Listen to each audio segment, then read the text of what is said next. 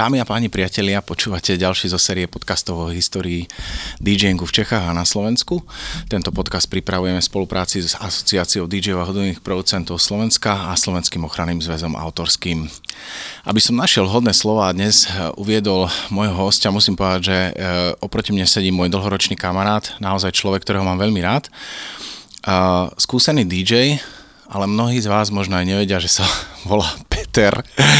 Takže ak dovolíš, ja ťa celý čas dnes e, budem e, snažiť e, pomenovať Petrom, aby tí ľudia si uvedomili, že ten DJ Nick, ktorý máš, má nejaký pôvod a nejako do sveta prišiel. Takže Peter Vysopal. Ahoj. Taký tu nie je. Ahoj, Rick, čauko. Ďakujem, že si prijal pozvanie.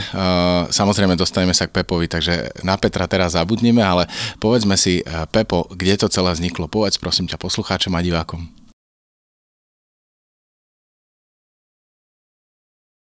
Musím povedať, že čo som vnímal, tak viem, že tu bolo kopec zaujímavých hostí predo mnou a osobností z dj sveta. Takže kde vzniklo, kde vzniklo vlastne Pepo? Pepo vznikol tým, že mám staršieho brata a keď som sa narodil, tak on nejako komil, komolil to, to pomenovanie, to Peťo, nevedel to asi vysloviť, tak z toho vzniklo asi Pepo. No odtedy to so mnou vlastne išlo celý život a ide to dodnes a tak som to využil vlastne aj v rámci môjho DJingu že som si povedal, nebudem e, meniť alebo teda robiť nejaké pseudomená, neviem, vymýšľať. Jednoducho som Pepo, tak ma poznali ľudia od detstva a tak mi to ostalo dodnes. To som ani nevedel, priznám sa, že teraz to počujem prvýkrát, ale v konečnom dôsledku je to naozaj veľmi zmysluplné. Uh, otázka, ktorú by som ti momentálne chcel položiť a uh, vlastne záležitosť, ktorú sa pýtam každého jedného hostia, možno ju otočím zľava, správa, ale v konečnom dôsledku každého jedného, ale má to zmysel, pretože staviame určitú štruktúru, e, štruktúru histórie DJov a DJingu v Čechách a na Slovensku. Uh, kde sa stal vlastne ten chybný kód, že ty si DJ. Prečo, e, povedzme, si nebol e, policajtom, alebo prečo neriadiš autobus, alebo možno ministerstvo kultúry. Prečo si e, DJom?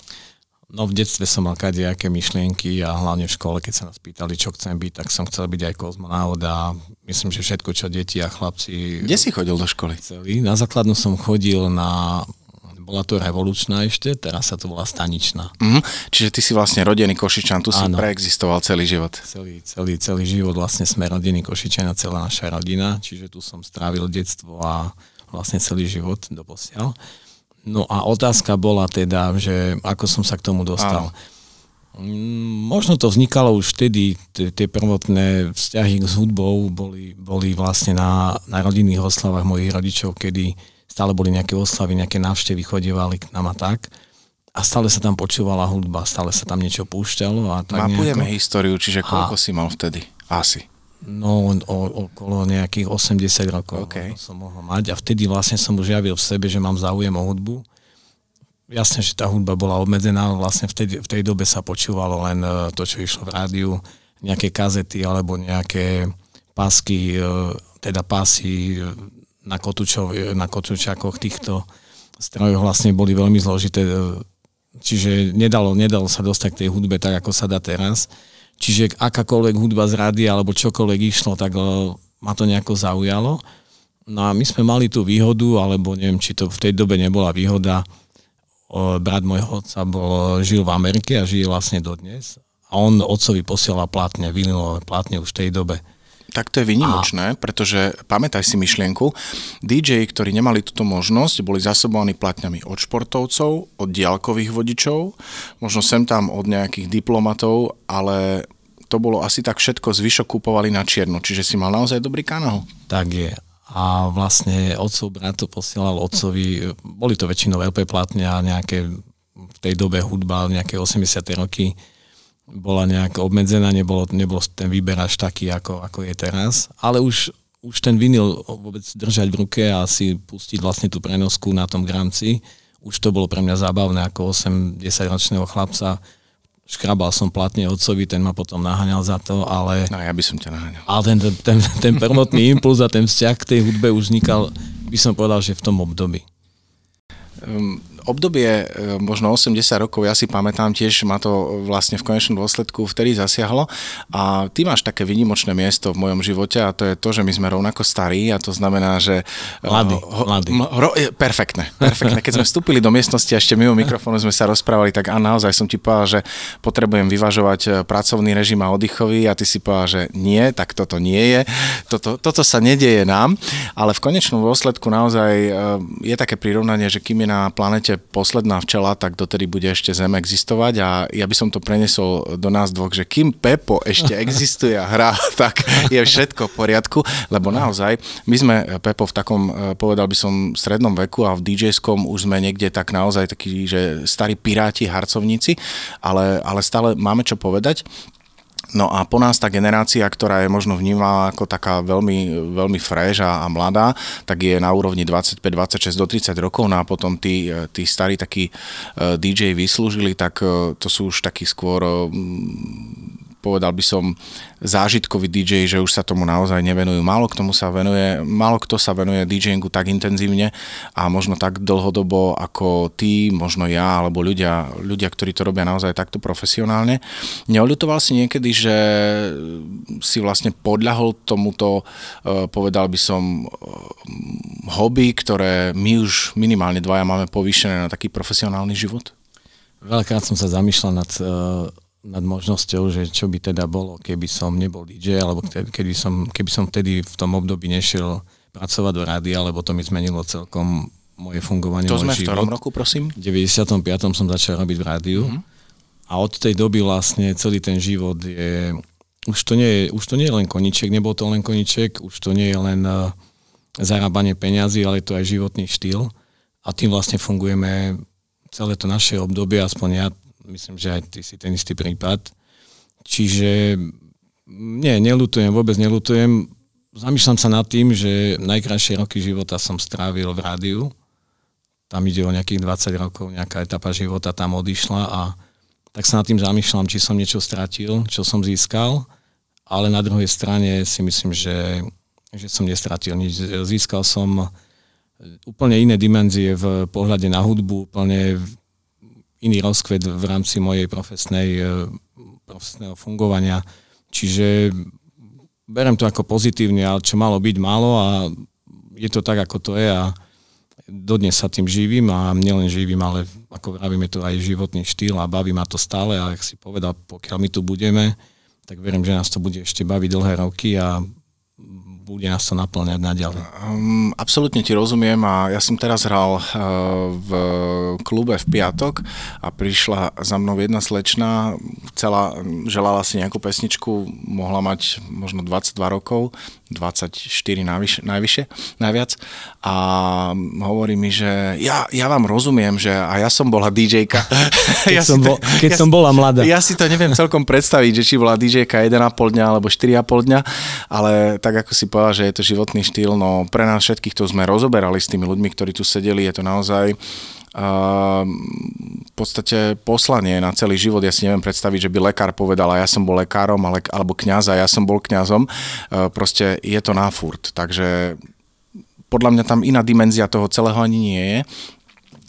Ľudia, ktorí ťa poznajú a vlastne vnímajú tvoje mm, sety, tvoj prejav dlhé roky a chodia na tvoje party a naozaj tie party sú navštevované, lebo my sme sa niekoľkokrát bavili a vidno to aj na tom uh, takom reporte, či už je to video alebo fotko, fot, že sú to fotky, že to naozaj veľmi funguje, tak uh, vedia, akú máš produkciu, priznám sa, že ja ťa evidujem ako DJ, ktorý keď hrá na veľký počet ľudí, tak hrá naozaj, povedal by som, IDM elektronickú muziku, ale ty máš fantastický vkus aj na veci, keď treba hrať iba na počúvanie, alebo iba do nálady, alebo len tak nejakému drinku. Ako sa formoval tvoj vkus hudby? To znamená, keď uh, sme boli v zóne, že už si začal povedzme hrávať, uh, začal si naozaj existovať ako DJ, kde bol tvoj hudobný vkus tedy a kde je teraz, respektíve zostala nejaká platforma, ktorá ti ktoré si verný dodnes a popri tom sa menili trendy, alebo si menil svoje chute na hudbu?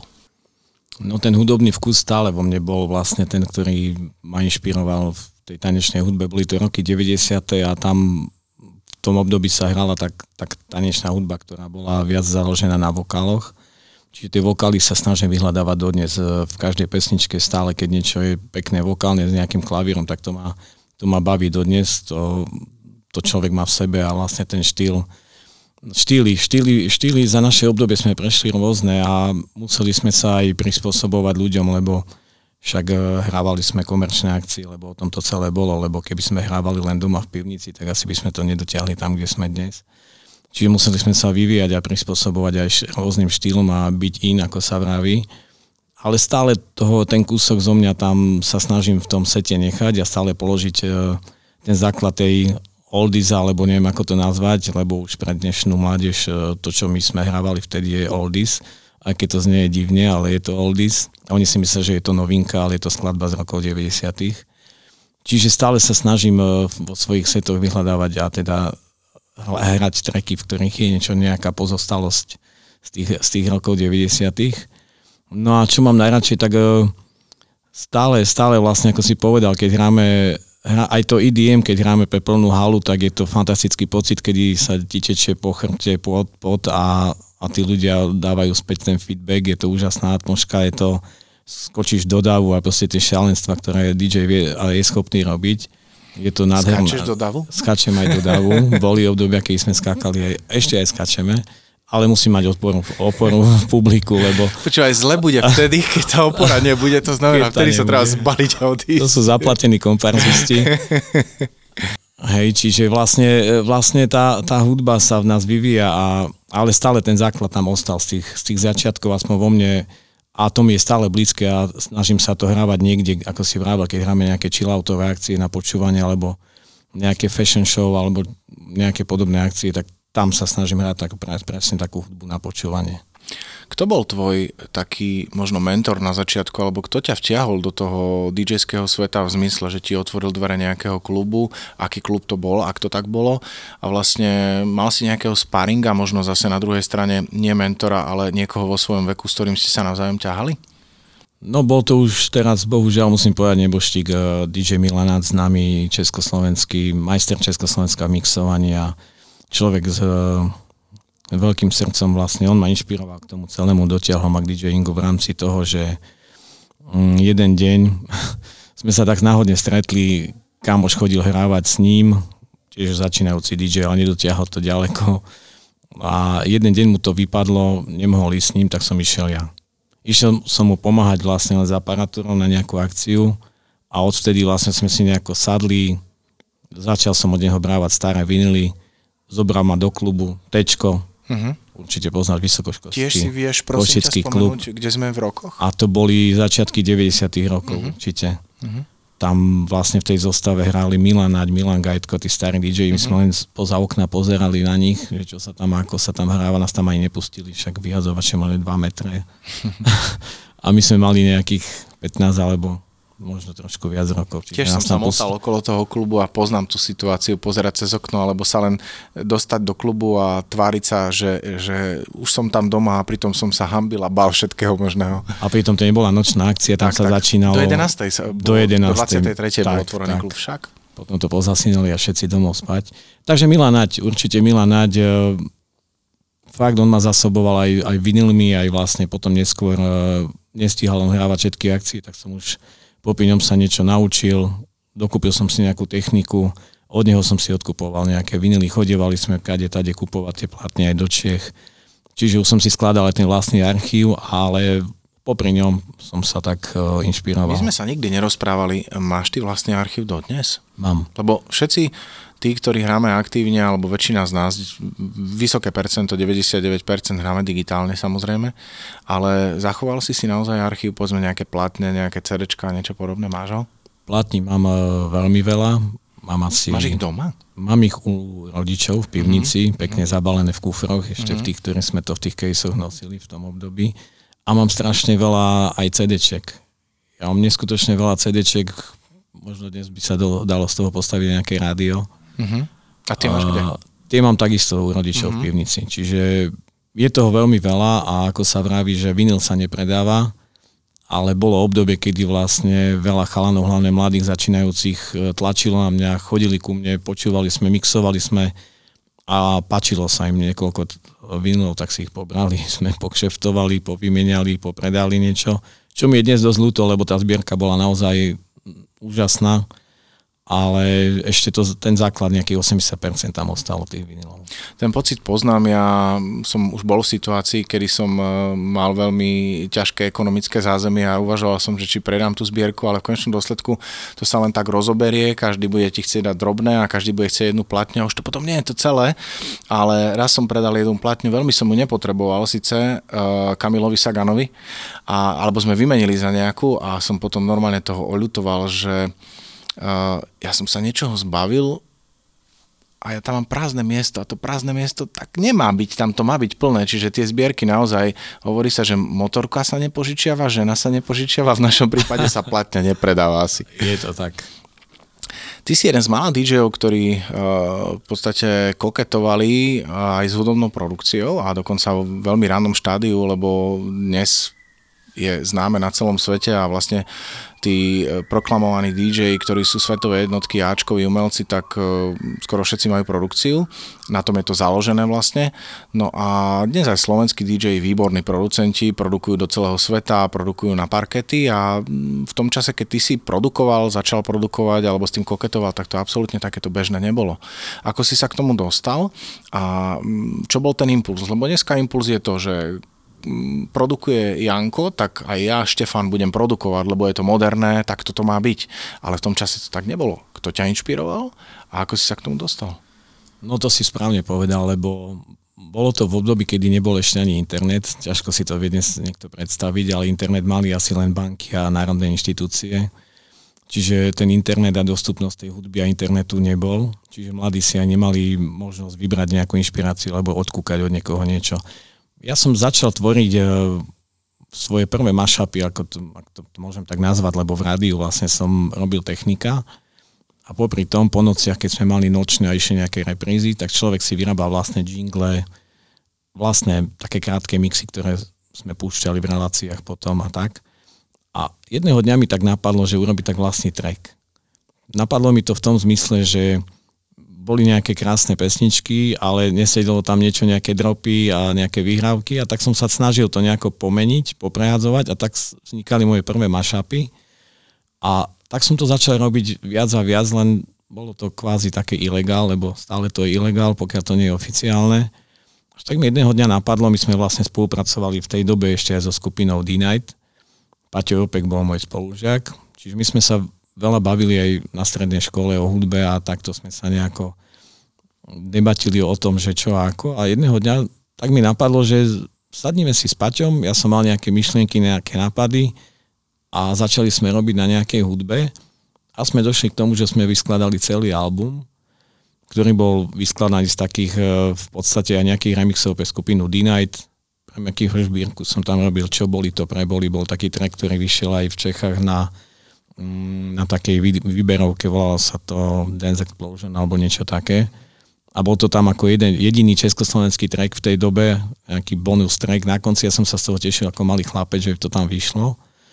Prvotne boli problémy s tým trackom, nechceli ho vydať, vydavateľstvo bolo proti tanečnej hudbe, pre nich to bolo zhyzdenie dobrej hudby, a alebo ako to nazvať. Miroš Birka dal na to súhlas? On dal na to súhlas, ale vydavateľstvo bolo proti. Uh-huh. Čiže oni tanečnú hudbu nejako nechceli nejako vtedy prijať. To nás veľmi mrzelo, tak sme, ale toto nejako cez Čechy sme dostali na tú výberovku a ostalo to tam, tak sme sa veľmi tešili. No tak nejako sme si skladali ďalšie treky s Pačom Jopekom a vyskladali sme celý album, ktorý vlastne bol oficiálne vydaný v roku 99-2000, volal sa Welcome. Uh-huh. A tam bol môj prvý veľký hit, keď to tak môžem nazvať, Jump, za ktorý sme dostali nejakú zlatú platňu za, za 2500 predaných kusov. Opäť to vyšlo na nejakej výberovke a potom vyšiel vlastne aj celý ten album a ten album vlastne mal predajnosť okolo 10 tisíc nosičov. E, sú to veľmi zaujímavé informácie, ktoré ja som nevedel, poviem ti pravdu. A album bol uvádzaný pod autorským e, brandom ako? DJ Pepo featuring e, Pat J. Super. A ty máš zo pár kuskov doma? Ešte mám. Mm, prečo ho nemám no. doma. Ja som archivár, teraz to myslím úplne vážne. Ak ich máš toľko, že vieš rozdať, tak určite by som si jeden prosil, ak to je možné minimálne do archívu nejako digitálne spracovať. A potom vlastne, ako sa pohybovala tvoja produkcia za posledné roky, alebo si sa sústredil na DJing, alebo ako to bolo v tvojom prípade? No v tom období vlastne mm, sme hrávali tie diskotéky z rady, alebo boli sme žiadaný artikel, veď um, Kixiady boli slavné, boli preslavné Na po celom si vlastne ty bol východe. Produktom? Väčšinou áno, skôr tam boli kolegovia, viacerí kolegovia tam boli z začiatku a neskôr sme chodievali v takej vyprofilovanej dvojice ja a Patrik Pavelka. Uh-huh kolega, moderátor, môžete ho poznať určite, dobrý Má chalan. Veľmi, veľmi príjemný hlas, veľmi vhodný na mikrofón. Super chalan, čiže my sme spolu, spolu, spolu boli ako také dvojičky. A z, prvotnej, z prvotného nápadu, že dáme jednu kixiadu za týždeň, bolo nakoniec tak, že sme hrávali aj 5 do týždňa. Uh-huh. A sme vlastne, fakt bolo obdobie, kedy sme chodievali z akcií do rádia a z rádia naspäť na akcie. Uh-huh. Čiže bolo to veľmi silné obdobie a e, tým pádom som sa nevenoval produkcii, Áno. Alebo teda menej, lebo išlo to bokom. A určite áno, tomu rozumiem a stretávam sa s tým aj ja osobne, aj, aj ľudia, ktorí sa buď musia rozhodnúť, že sa zašijú do štúdia a vidia slnko možno na pohľadnici, keď im niekto pošle z dovolenky, alebo potom si užívajú život a tá produkcia ide bokom. Nedá sa to veľmi snúbiť, takže to ti absolútne rozumiem keď e, vlastne skončilo Radio Kicks, tak e, venoval si sa možno nejakým parties, alebo tvoril si si vlastný brand party, alebo ako to bolo v tom čase? Tam by som ešte napojil, že vlastne v tom období, kedy som bol ešte v rádiu, tak sa mi oslovilo, teda ma oslovilo vydavateľstvo z Bratislavy na takú zaujímavú spoluprácu, aby sme zremixovali slovenské treky do tanečnej hudby. Uh-huh. Bol to vynikajúci nápad, fakt myšlienka bola úžasná. Na základe toho vyšlého albumu, Áno. tým, že ste mali nejaký fame, nejak to zafungovalo, zarezonovalo, tak vás oslovili? Mhm. Tak je. Nejako sa to dostalo do, do povedomia teda toho showbiznisu a vznikla taká myšlienka, urobme taký album, vyskladaný zo slovenských známych hitov. Mhm a urobíme to do tanečných verzií. Tak e, jeden z takých najväčších hit sme aj vydali, vlastne bol to od Vašo Patedla, Ak nie si moja. To mám aj ja na jednej výberovke, áno to je hitovka, ktorá bodovala aj v deka hitoch na Markize, bola dva mesiace na prvom mieste. Tam bol dosť nákladný klip, neviem, či v tom období to nebol najnákladnejší klip na Slovensku. Mal si ho v rukách ten klip, alebo ho tvorili uh, ľudia mimo teba? Uh, režisér bol Lobo. Uh-huh. Loba poznáš? Lobo Ismail. Lobo Ismail. On bol režisér celého toho klipu. Ty si moja láska. Ty si moja láska. Zuzana. Sme boli také Keď lásky. Máš meniny. Áno, presne tak, meniny. On bol režisér toho celého, nás vyobliekal, uh-huh. on mal taký feeling umelecký vedie zahraničný. Takisto teba a Patrika? Uh, iba mňa. OK. Tam som bol už ja sám vlastne okay. s Jurom Gaherom. Áno, to je Salko, A Juho Gaher, áno, Juro Gaher je vlastne ex-Salko. Uh-huh tak vlastne on tam spieval, on to prespieval, ja som to zremixoval a vlastne natočil sa tomu klip a bolo to celkom úspešné. Uh-huh. Bolo to fajn. No a týmto vlastne tá moja produkcia aj skončila. Čom? Keď to môžem Čom? takto. Týmto, týmto skončila, lebo ako si povedal, fakt nebolo času. Mm. Absolutne nebolo času. My sme tam vtedy lietali po vystúpeniach halabala. Bolo tých strašne veľa akcií zrazu a človek sa nevenoval tej produkcii, lebo nebolo kedy. Uh-huh. Čiže aj z toho albumu celého zišlo, ešte niekoľko remixov sme zrobili. Uh, aj už aj nepamätám, nejaký Dara Rolling sme tam mali robiť tracky. Elanu sme mali ešte robiť nejaké ďalšie veci.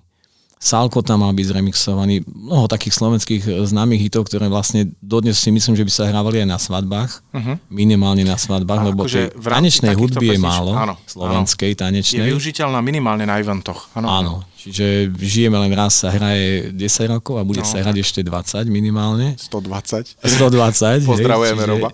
Veľa, veľa ďalších takých trackov bodaj by bolo.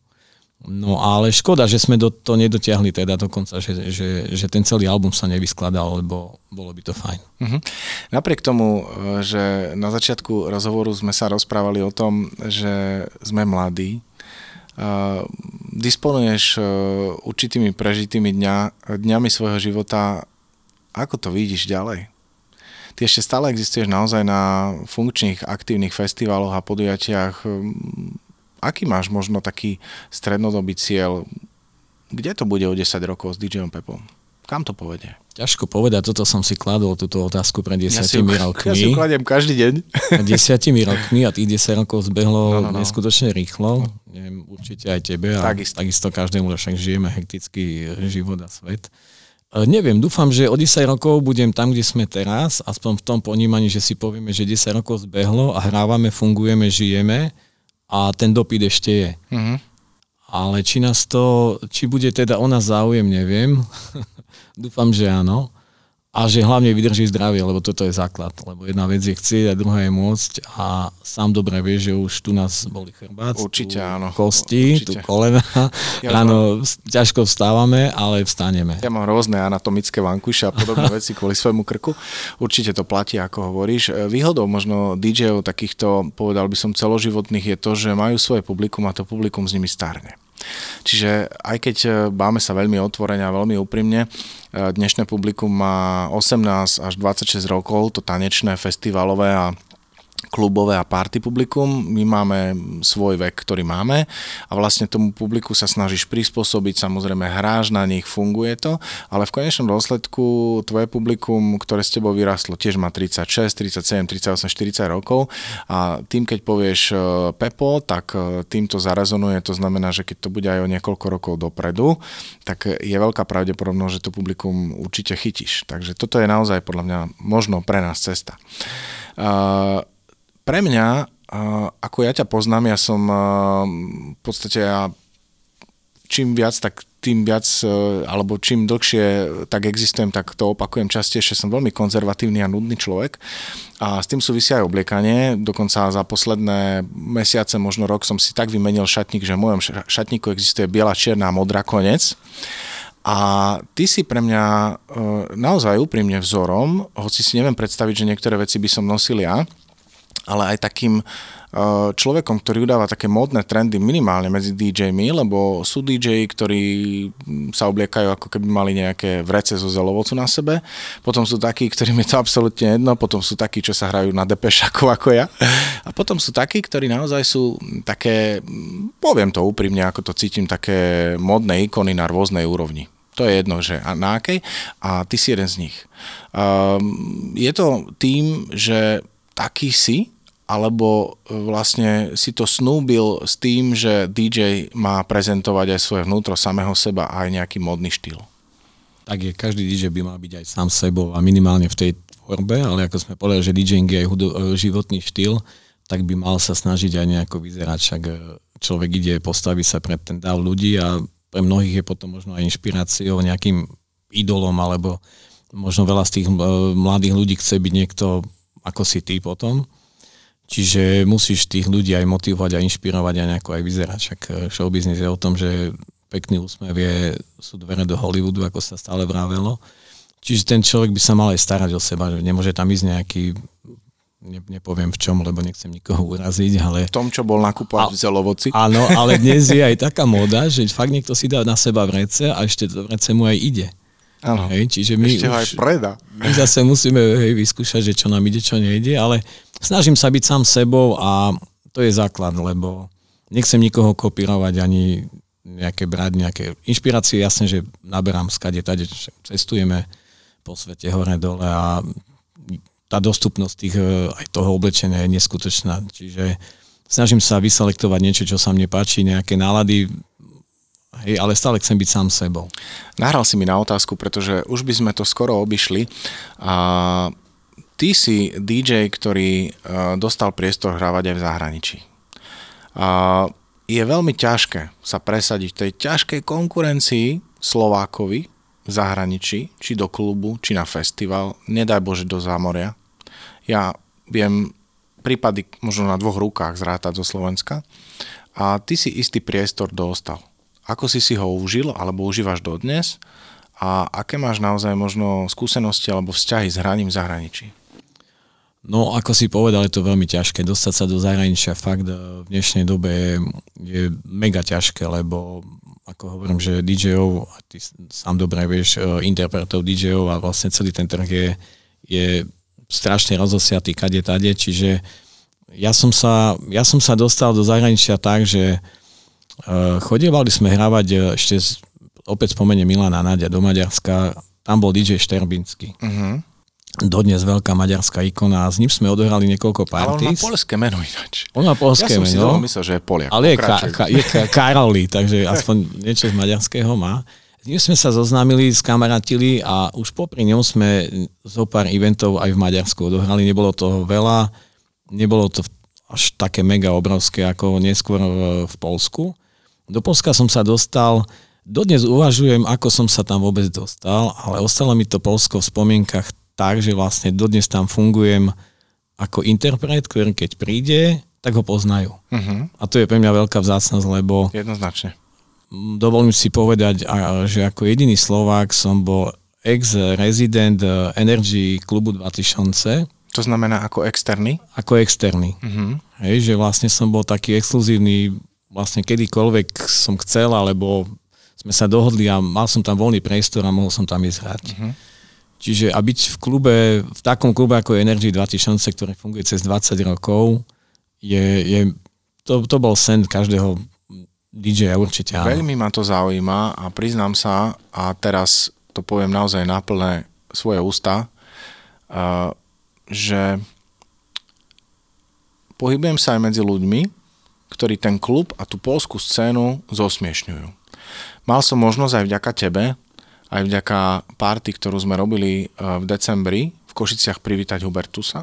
Po A, jeden fantastický chlapík, priateľský človek a uvedomuje si hudbu rôzneho spektra, miluje kvalitnú muziku, ktorú milujú všetci, ale to, čo hrá na podujatiach, posudzuje ako žáner. Lebo mnohí ľudia si e, pomenujú to, čo sa povedzme hrá v tom klube alebo niekde inde, alebo proste také, také to urýchlené tempo a podobné veci, ako niečo, čo do muziky nepatrí. Ale to nie je pravda, to je, to je vec, vec polohy, e, pohľadu, vec e, etnika, vec temperamentu krajiny. Je podľa teba hudba, ktorá sa povedzme hrá v tom klube, naozaj takým pojmom krajinách, kam patrí, alebo je to taká anomália vo svete? Hudba sa tam hrá svetová, lebo fakt tam eh, chodia tam interpreti rôzni z celého sveta, DJ z, z úplne známe mená. Akurát možno, možno rozdiel je v tom, že tá hudba sa tam hraje plus 5 BPM, ako sme zvyknutí my.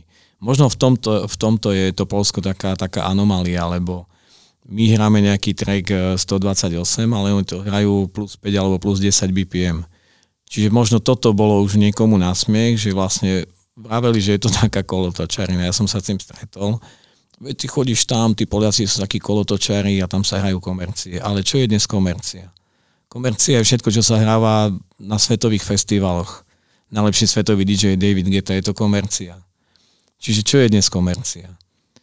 Uh, ťažko odsudzovať v dnešnej dobe to Polsko, ale myslím, že sú posunutí úplne, úplne inde, ako sú slovenské kluby. To nechcem nikoho znevažovať. Klobúk dole každému, ktorý vlastní klub na Slovensku a sa snaží v tej ťažkej dobe nejako fungovať, prežiť viac ako 1, 5, 10 rokov, ale oni sú úplne inde. A presne, opäť e, mám chuti položiť otázku, alebo možno nadviazať na, na to, čo hovoríš. Keď sme sa rozprávali s Hubertusom, tak e, presne pomenoval to, že tí ľudia v tom klube a na tú adekvátnu produkciu, ale tam chodia aj hostia, ako si pomenoval, ktorí hrajú európsku produkciu, e, nie typickú pre Polsko, tak e, tí ľudia, ktorí tam chodia ako hostia, si to užívajú proste, že je to vďačné publikum a ja som si potom nasledoval nejaké videá, potom som si pozrel priestor toho klubu, lebo priznám sa, že ma dlho nezaujímal. Dobré, Energy existuje, dobré a čo ja s ním, hej, taký, taký bol môj pohľad, ale pozrel som si setup, pozrel som si vlastne uh, svetelný park a jedno z druhým je to, že wow. A Hubertus pomenoval, že súčasnosť, akože posledné roky je náročná aj tam, ale stále tam chodí niekoľko stovák ľudí. Čiže ten klub naozaj svoje publikum má, tí ľudia si to užívajú a my to nemôžeme ani poprieť, pretože keď sa pozrieme na slovenské kluby a bohužiaľ som toho aj ja súčasťou a je pripravovaný uh, event a príde tam mesto očakávaných 350 ľudí, nejakých 80 verných, tak je to veľmi žalostné. A toto sa v Polsku deje veľmi málo. Čiže v konečnom dôsledku tá produkcia a to všetko, čo sa tam deje, je oveľa klubovejšie ako, ako na Slovensku. Máš aj ty takúto skúsenosť s týmito krajinami a s Polskom konkrétne? Určite áno.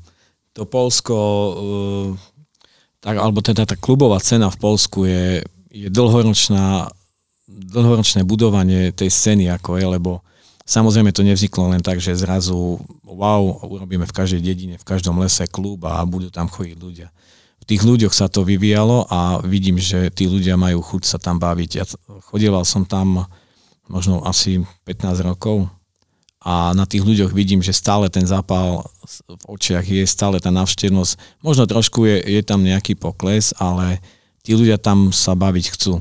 A to je, toto je zásadný rozdiel medzi našim publikom a publikom v Polsku. Oni idú, idú na, tú, na tú party sa fakt zabaviť, a mi to prípada, že, že to je obdobie, ako kedysi bolo u nás pred 15 rokmi, alebo asi 15 dozadu. Fakt ľudia neriešili, kto, čo, ako, kde. Išli a proste bavili sa, chodili v davoch po tých parties a toto tam je dodnes a tí ľudia fakt majú chuť sa baviť a to je základ, je to na nich vidieť, je to cítiť a, a na margo tých klubov ešte mm, páči sa mi tam to, že oni každú možnú každý možný voľný čas, kedy majú, venujú do toho klubu, každé možné euro, ktoré majú zarobené navyše, pretavia do toho, že nakúpia novú techniku. Keď majú pôzd alebo advent, to sú obdobia, kedy sa tam takisto nehráva ako tu na, u nás na východe. V Bratislave to nepoznajú, čo je advent alebo pôst. To je obdobie medzi e, pred Veľkou nocou a potom je um, obdobie pred Vianocami, to je ten advent. Oni v tom období zavrú klub a vlastne počas toho obdobia prerobia celý podnik aspoň e, väčšina tých klubov. Nakúpia tam e, rôzne svetelné efekty, techniku, poprehádzajú flóry, lebo väčšinou tie kluby sú tak, že sú na dvoch, troch flóroch, na každom sa hrá iný hudobný štýl. Oni to tam celé pomenia, hej, prerobia to celé a tí ľudia prídu ako keby do domého klubu. Zase je tam impuls na určité obdobie pre toho návštevníka, aby išiel, aby aby ho teda udržali v tom klube. To sa mi na nich páči, že sa niekde aj fakt vyvíjajú aj tí majiteľia, aj tí ľudia.